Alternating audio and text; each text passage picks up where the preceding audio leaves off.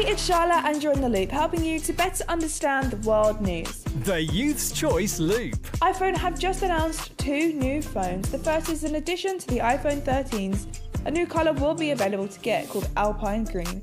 They've also announced their new and updated iPhone SE. They're available for pre order now and come out on the 18th of this month. The Loop. Pitch Perfect fans, you will be excited to hear that the movie will be getting its own TV show. Still set in the world of the Barden Bellas, but this time it won't follow around Becca, Chloe, and the rest of the gang. It will focus on Bumper. There is no release date yet, but it shouldn't be too long before we know. The Loop. Madame Tussauds have said they will be taking the One Direction wax figures off the floor, and this has sent the Directioners into panic. The fans are asking for parts of the figures. Some even saying they'll buy it and have it flown out all the way to Australia in a private jet. The Youth's Choice Loop. That is it for the loop today. Don't forget to follow us on the socials at Youth Choice GA.